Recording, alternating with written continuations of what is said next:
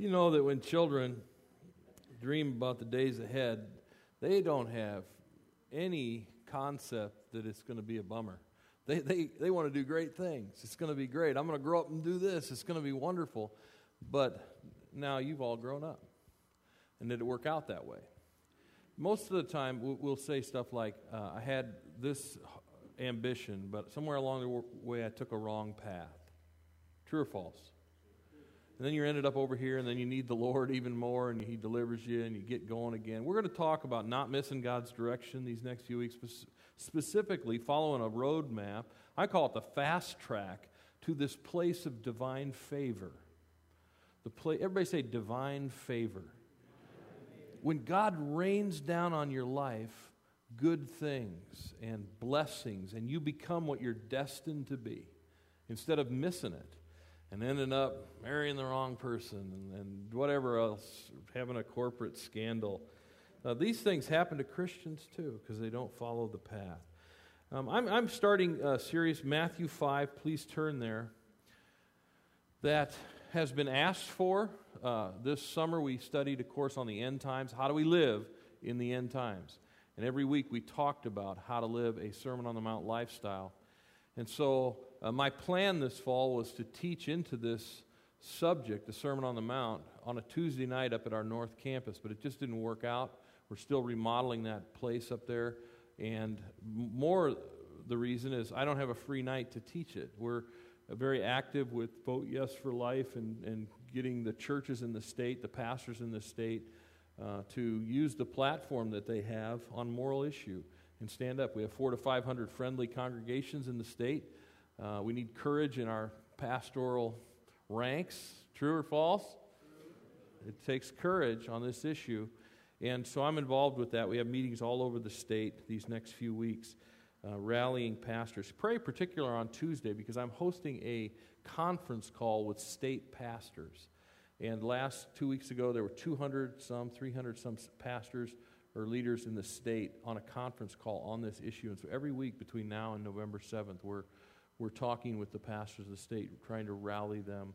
And a number of groups are going to be joining us on that call, and key leaders, even around America, are on that call. Um, and so I'm excited about that. But uh, what, what that means for us is I can't teach this on Tuesday night, and I'm going to have to do it on the weekend, which is probably fine because everybody uh, needs to be in this right now. Matthew 5. You have your Bible open? Okay. Now, it's right at the beginning of the Gospel of Matthew. Just take note of some of that. When you open your Bible, you ought to sort of figure out where you're at and what's going on. Jesus has just called his disciple, his disciples together. Matthew chapter four, verse eighteen. He's he's bringing the team together, the people who will follow him, represent him, even after he goes and bees with the Lord in heaven. Uh, and and so then in, in chapter five, he teaches them something very very important: how to live in such a way to get the blessing of the Lord. And so let's begin there, chapter 5, verse 1. Now, when he saw the crowds, he went up on the mountainside and sat down. And his disciples came to him, and he began to teach them, saying, Blessed are the poor in spirit, for theirs is the kingdom of heaven. And blessed are those who mourn, for they will be comforted. And blessed are the meek, for they will inherit the earth. And blessed are those who hunger and thirst for righteousness, for they will be filled. Blessed are the merciful, for they will be shown mercy. Blessed are the pure in heart, for they will see God. Blessed are the peacemakers, for they will be called sons of God. Blessed are those who are persecuted because of righteousness, for theirs is the kingdom of heaven.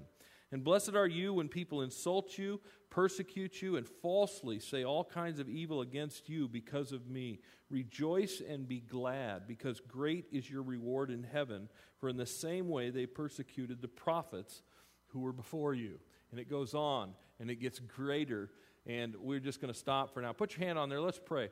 I ask, Father, that there would be an impartation of truth today uh, in the ministry of the Word, that you'd give me a grace to communicate in such a way that our lives are changed. I pray that each person here is open to uh, challenge, conviction, reorientation, more direction. I pray for that uh, this morning. I pray that our hearts would be as good soil to receive the Word. And I know, Father, that you have a message for today, and I, I have some fear and trembling, and I've never lost that as I stand before people every week. uh, that I indeed could be used of you to speak the word of the Lord, but if I say something that would lead someone in a, in a, in a different path, that's why teachers are held to higher judgment.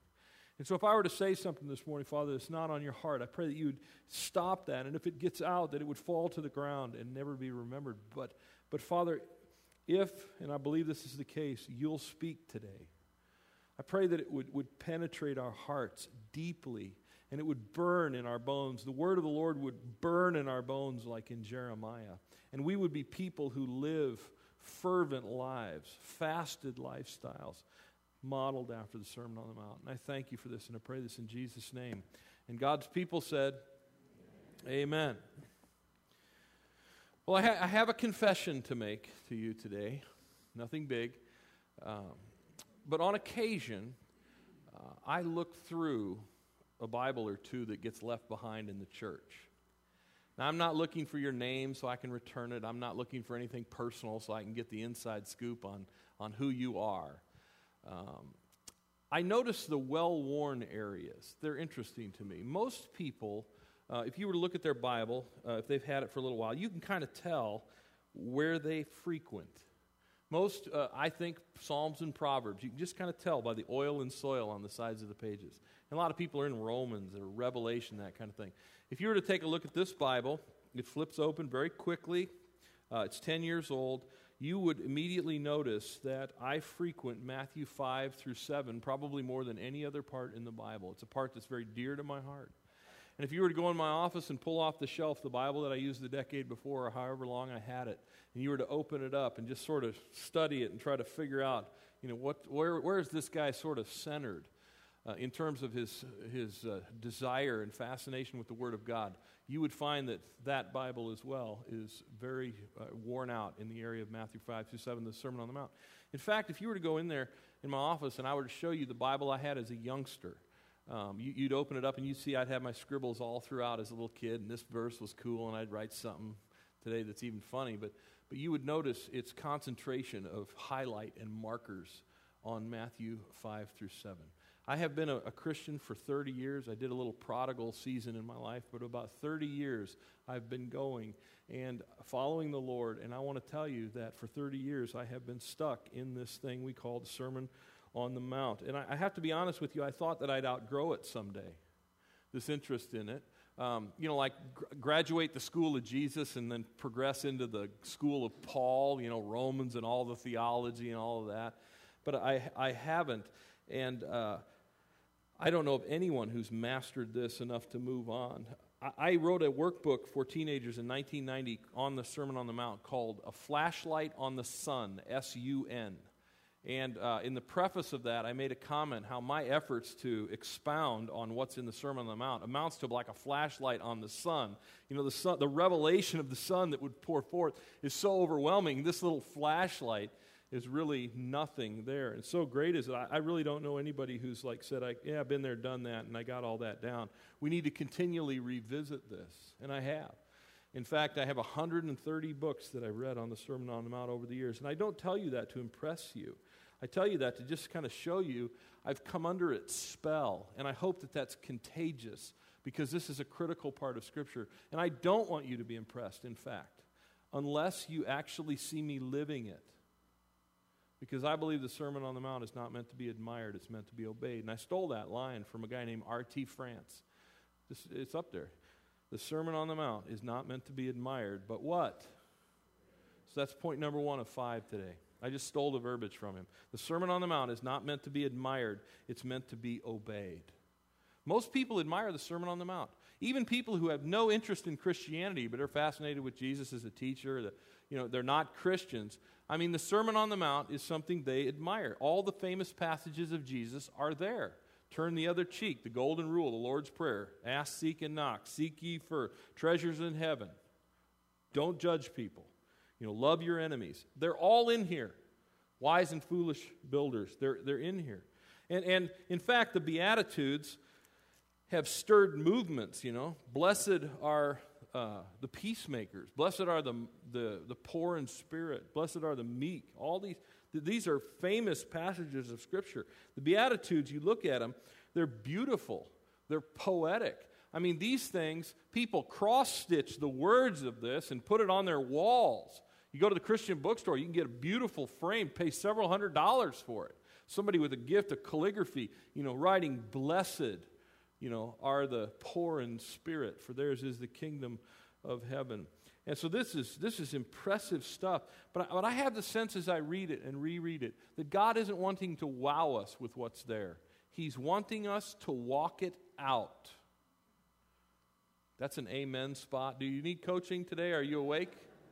Let me say that again. He's not wanting to wow us with this, He's wanting us to walk it out. Amen. amen. I believe that the key verse, and I'll just skip ahead just so you can get oriented to the text, of the Sermon on the Mount is Matthew 6, verse 8. Some of you like to write in your Bibles. I'd underline the first five words and write. This is the key to the entire Sermon on the Mount, right here. Matthew 6, 8. Do not be like them. The religious leaders, the other track, whatever every other church is doing, just don't go down that road. Do not be like them.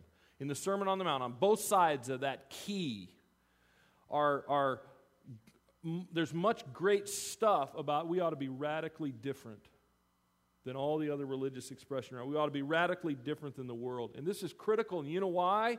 Because six days a week, most of the American church is indistinguishable from anyone else in the world in terms of devotion and lifestyle. And that's frightening. Particularly haunting to me are the words of Mahatma Gandhi. I don't know when he died, uh, I guessed, and said 30 years, and I, was told I was wrong, but somebody might know, and I, I don't. Uh, uh, how many? 1948, so it's been a while.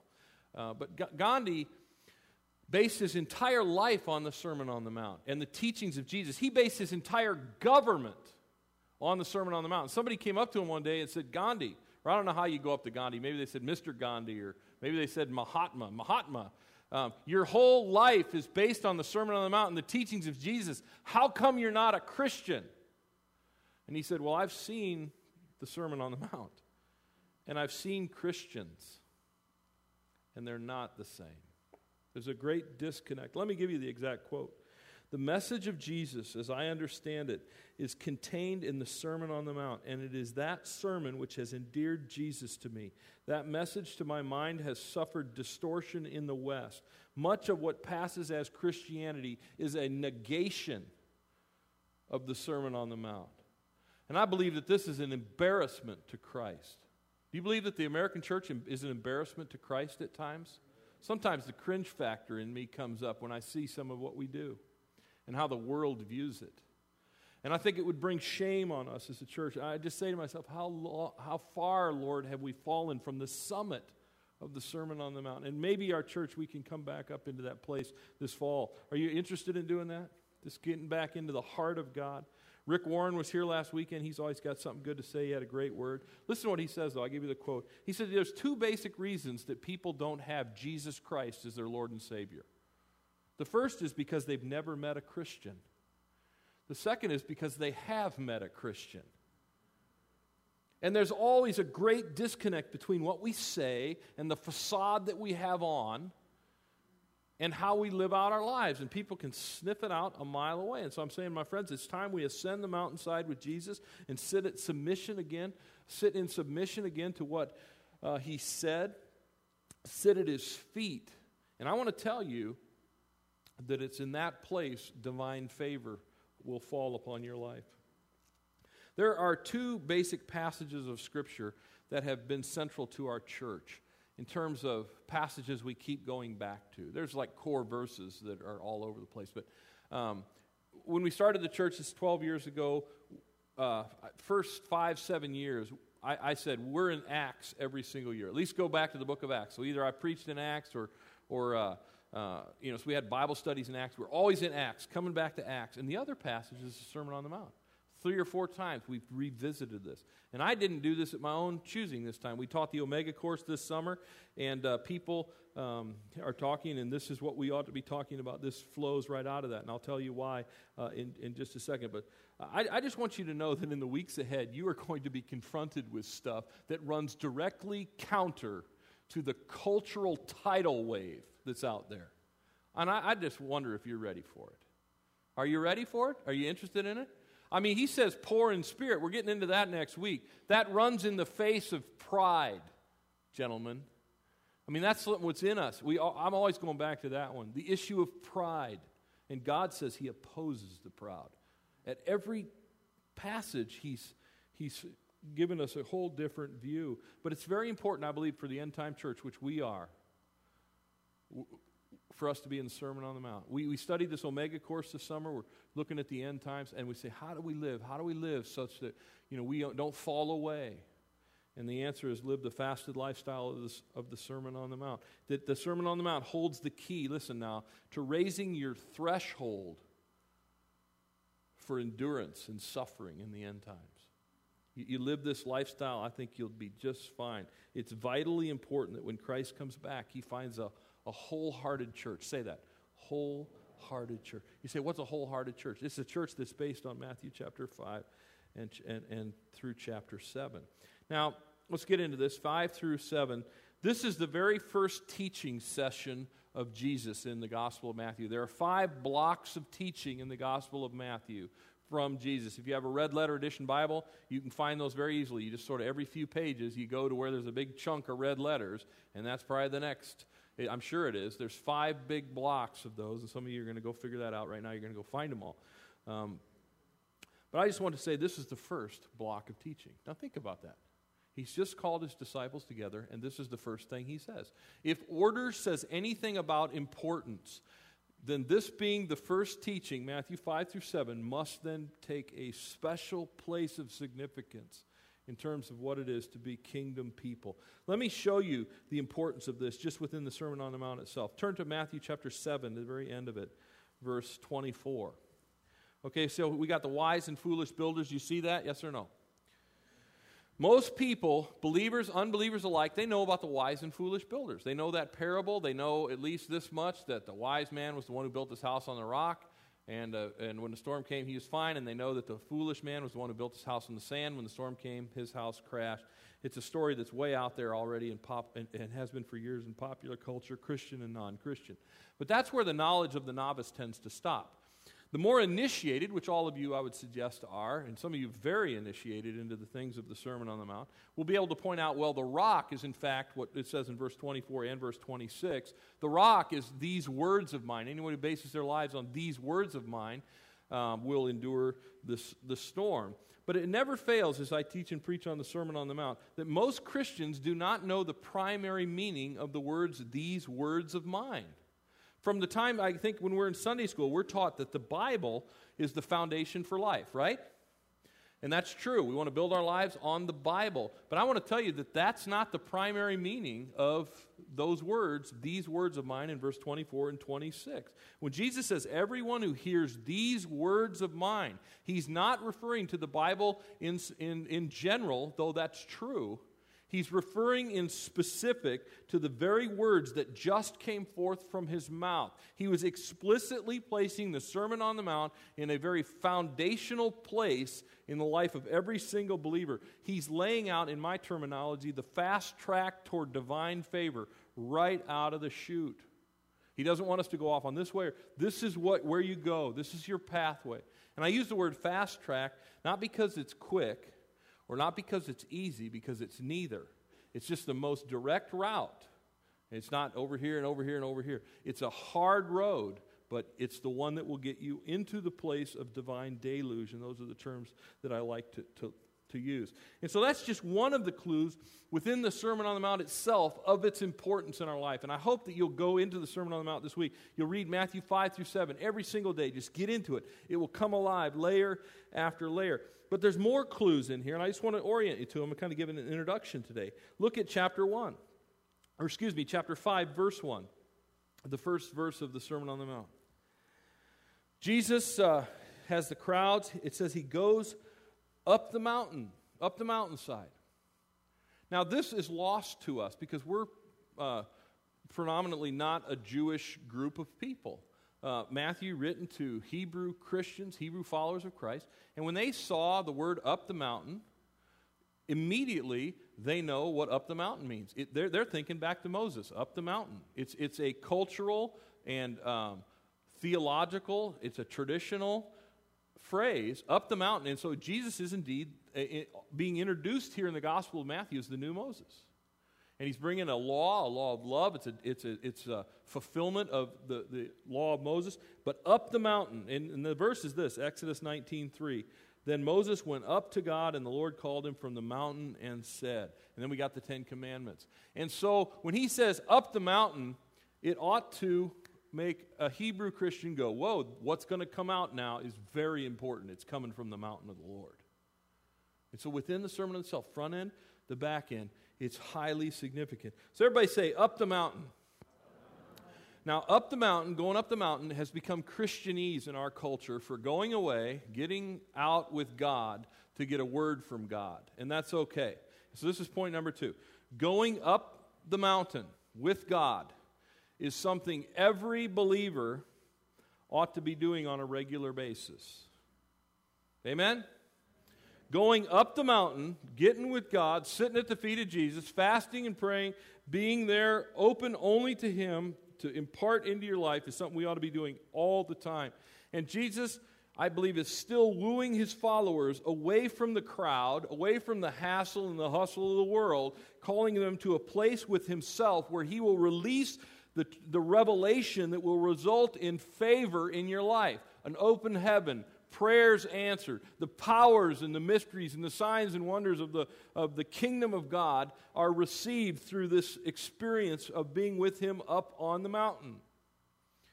Now, we think, uh, you know, I'm not very far along in my Christian life. As a matter of fact, I'm not any further along than I was last year at this time. I would say it's because you haven't taken seriously going up on the mountain. You can't go up on the mountain with Him on a regular basis and still be in the same place this time next year.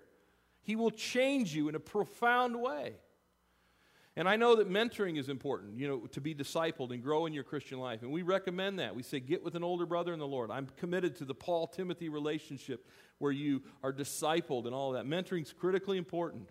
But I just want to tell you if you have a choice between being mentored and being on the mountain, if it comes to a choice between those two, and I don't think it rarely does, but if it does, pick the mountain every single time because that is critically important. You can hang out with your buddies, and you got, I got a buddy who holds me accountable. We meet for coffee every other week.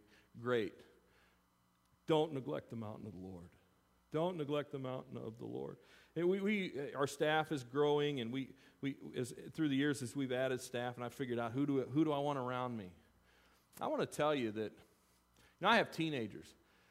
I'd rather have a youth pastor around, and we have one who's been to the mountain with the Lord than somebody who has a piece of paper that hangs on the wall says he's got a degree in youth ministry. Why? Why would I say that as a parent? Because I want the impartation that comes from the mountain in my kid. It's not about information. We've been cranking that out in Sunday school. And I'm not saying Sunday school is bad.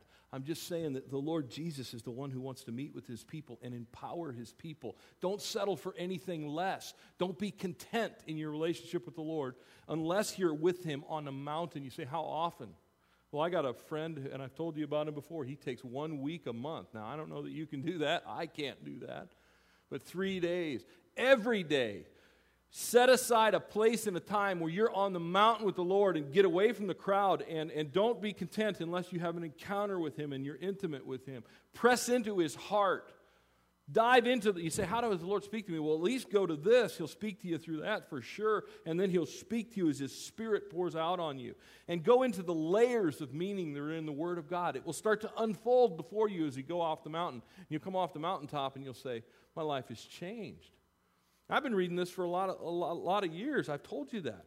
But I want to tell you, I got into it again this week, and another little piece flew out at me, smacked me around. You want to see what it was? Matthew 5 21. You've heard it said to the people long ago, don't murder. And I'm thinking, yeah, man, we're in this.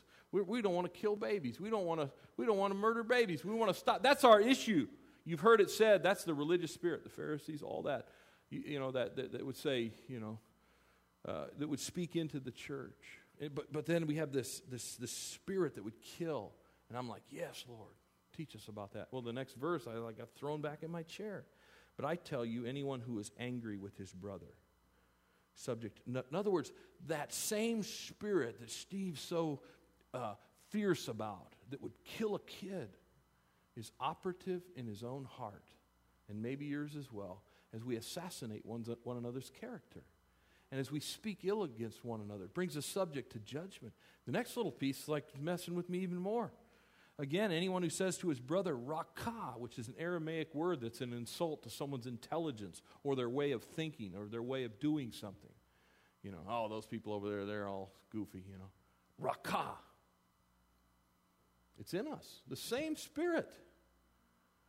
It says you're answerable to the Sanhedrin, which was the 70. Some of your Bibles say the Supreme Court, which is funny to me to be, that, that's interesting. Uh, but anyway, I'm, all, I'm, off, I'm off track on that. But I just, I just wanted to show you how important it is for these layers of meaning to be coming out as we get with the Lord. Look at verse 1 of chapter 5. We'll get back in the zone here. Verse 1 says that he sat down. That's interesting detail. We kind of fly over that kind of thing. But I want to tell you that in the Hebrew mindset, which Matthew's written uh, with, with the Hebrew mindset in mind, this would jump out. Now, when we have something important to say, we stand up, don't we? But in this culture, when a rabbi had something of critical importance that he wanted to say, he sat down.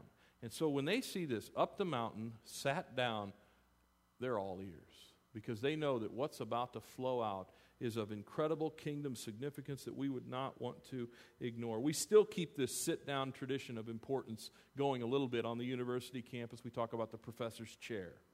Um, and, and uh, you know, our Catholic brothers and sisters, you know, the most important thing that the Pope could say is what he says ex cathedra, which means seated on his papal throne. And that tradition of being seated when something incredibly weighty comes out has come from this this, uh, this tradition. But even the phrase, now you lose it in the NIV, um, in verse 2, um, he began to teach them, saying, the phrase is literally, he opened his mouth. Now, that's kind of funny. He sat down and he opened his mouth. Why doesn't it say he sat down and said? Because the phrase opened his mouth is once again a phrase, I'll give you right out of a word book. It means opening a heart to share weighty matters of grave importance. The phrases here, we, we're, they're lost on us. We're like, this is not any different than any other part of the Bible. And I don't mean to say that one part's more inspired than the other, but I'm, ter- I'm telling you, in terms of kingdom living, this is like 101. We got to get in it. And most students of the Bible agree. Most, most books, most uh, professors, they will tell you that what's in Matthew chapter 5 through 7 is the essence of Jesus' life and his teaching. And we need to be familiar with it. And uh, I don't believe this was lost on any of the followers of Christ in the first centuries. And I will tell you this I don't have time to get into the details, I have this in other places, but there's no other more quoted part of the Bible in the first 400 years of the Christian church than this part. And it's important. Now let's get into it. Verse, verse 3, it begins. Any introductory course on public speaking will say something about the introduction and its importance, right? Have you taken public speaking? They will talk to you about the importance of the introduction. I remember taking classes on public speaking and preaching, and I remember one professor, he said, you know, in terms of the pulpit, you got two minutes basically to hook them in. Um, otherwise, their window of attention shuts on you for the rest of the time. And I know what that's like. I look at some of you, you're like, you know, it's just, you're gone. And I uh, try to, that two, first two minutes. Well, in the Sermon on the Mount, I believe that Jesus set the hook with the very first word blessed. Blessed. You say, how do you set the hook? And I want to tell you why. Because everyone on the mountainside that day, indeed, everyone in here, is hungry for God's blessing and God's favor. And, and so they're, they're there and they're on the mountainside. You, go, you show up in church, hope there's a word. You, there's the man of God, and, and you're, you're, you're hoping a truth falls out that will result in us being in better favor with God. I know people come to church for a lot of reasons, but I believe one of the main reasons they come to church at the core of why they're here is they seek God's favor. They might not deserve it, but they want it.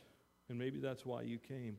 My read on people, I talk to a lot of people, you talk to people, is that people are anxious to have God smile on them. That, they don't want God mad at them. I mean, I suppose there's some rebellious or obstinate people that would, you know, like not care or try to fight God because they're stubborn or whatever. But for the most part, in our heart of hearts, Every one of us wants to be in, a good, in good favor with God. We don't know exactly how to do that, and we know we certainly don't deserve it. but, but we want it. And I think that Jesus, when he said blessed, he hooked down into that creational need in every one of us to have favor. Now, the word blessed, if you look at it in the first nine verses, from verse 3 to verse 11, it comes out nine times. It's like blessed, blessed, blessed, blessed. And, and I, I, I we're going to close in just a minute with a, with a song on Send Rain, Lord. I, I know that nine is the number of the Holy Spirit. So in nine times we hear blessed, blessed, blessed, blessed. And what I believe that the Lord Jesus is doing right out of the bat here, he's starting his sermon out showing us the roadmap to the place where the, the Spirit rains down blessing on people. If we could get into this place, there will be the, the Spirit, the, the open heaven over us will be great and it will be the divine favor. And if we live any other way than it's described here, It'll be like the heavens are shut up to us, but blessing flows for those who live like this. And I used to think, and I'm going to get into this more next week, but that there was eight different kinds of people mentioned here, you know. Blessed are the meek. Well, that's the, that's the Amish, you know. And, and blessed are the persecuted. Well, that's the Chinese that are underground. And, uh, you know, blessed are the, you know, the, the peacemakers, and, and those are that, that, that's, the, that's the Mennonites. And, and I used to have all these, you know, like there's 10 different categories of people. I don't believe that anymore. I believe that we have eight different qualities of what it means to be a follower of Christ that will release blessing from God. All eight of these ought to be in every single one of us. Every, every single one of us ought to have all eight of these. And so I want to say that if, if it's true that the Sermon on the Mount is the essence of the teaching of Jesus, the Beatitudes are the essence of the essence. Here's my question If this passage is so doggone important, why don't more people live it? And the answer is because I believe it teaches the exact opposite of what the world is teaching. Now, this is number three. What Jesus teaches runs counter to the cultural tidal wave. It run, it's directly opposite. And we're in a different flow most days of the week. We're going along rowing with the, rowing with the culture. And this is the opposite, and so we don't live it. Let me give you an example of how the cultural, cultural takes this a different way. There's a book that um, came out a number of years ago. It's not in print anymore. It's called Confessions of an SOB.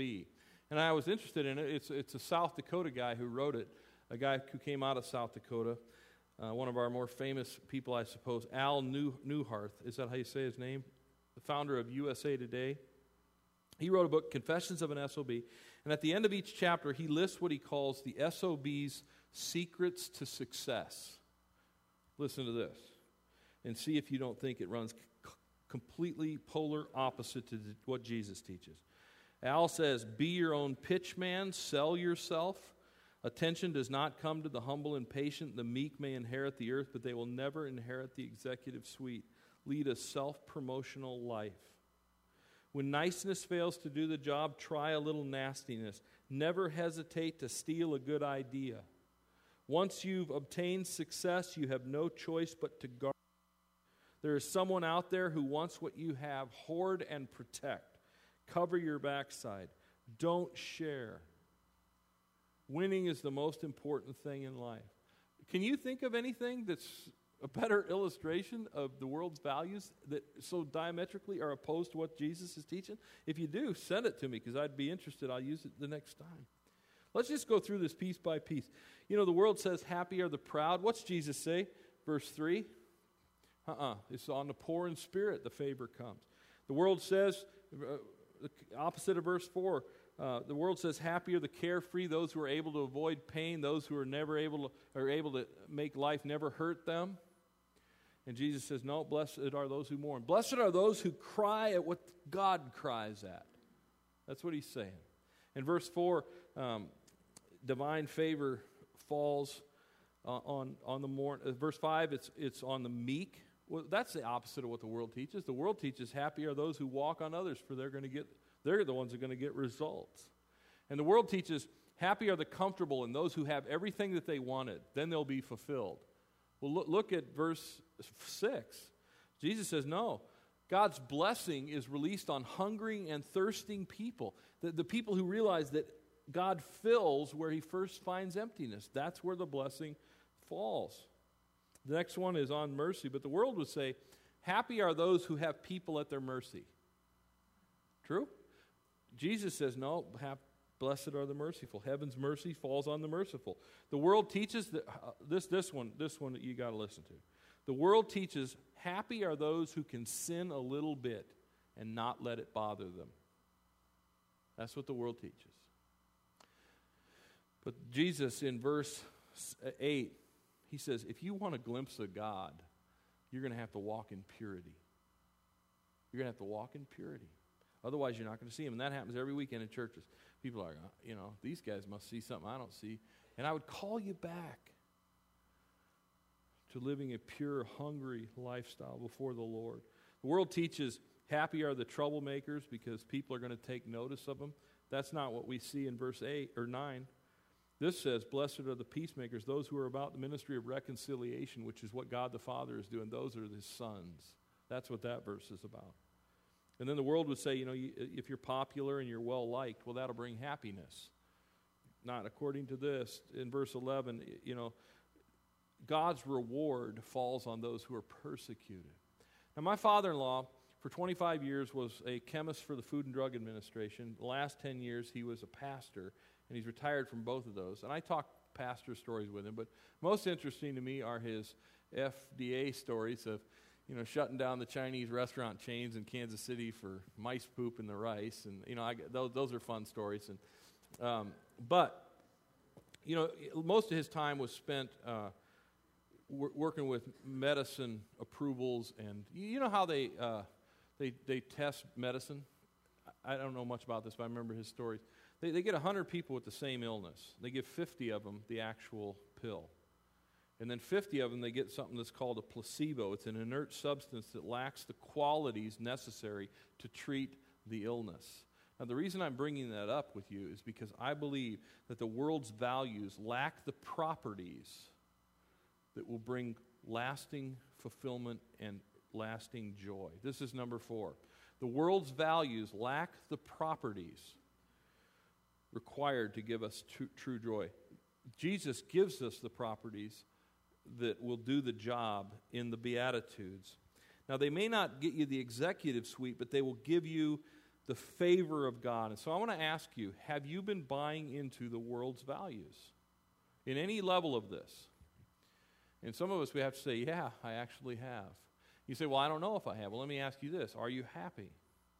And you say, well, I guess I am. It looks like I am, but, you know, uh, I don't know if I am. Or you still say, I don't know. Well, let me ask you this Do you have an open heaven over your life? And if you don't know what that means, um, I would suggest you, you got work to do on that. That means the divine favors pouring out on you, His gifts, His blessing, the joy in your life. That's what an open heaven is. You say, How do I get into that place? Well, I'm showing you. It's in here. Jesus shows us that. This word blessed I've tried to find another word for this for years. It's, it's an archaic word. I would doubt you've said it this week, you know.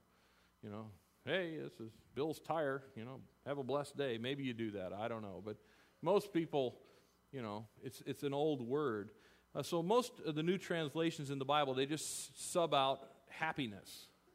But it doesn't work. It's not, it's not, a, it's not a good, uh, it's not a synonym. Uh, hap, the HAP means chance. Happiness far too dependent upon our mood swings, our situations, the changes in life, the seasons, all of that. It's not a good word. What's being described in the Beatitudes with the blessing is an inner state of bliss or joy that's consistent no matter what the tribulation is around you. And that's why we're saying this is a key passage for and for, for the end times. The word blessed, some people like word studies, is the Greek word makarios. That's not extremely important, but I want to tell you what is. It is a word picture. Now, let me, let me tell you what it is. The word that's used here is, the, is a word picture for a fertile island. You say, I don't really understand the significance of that. Well, let me read it right, right out of the word book. A place in the midst of the tropical sun which provides a perfect climate and natural resources so complete there's no need to go anywhere else.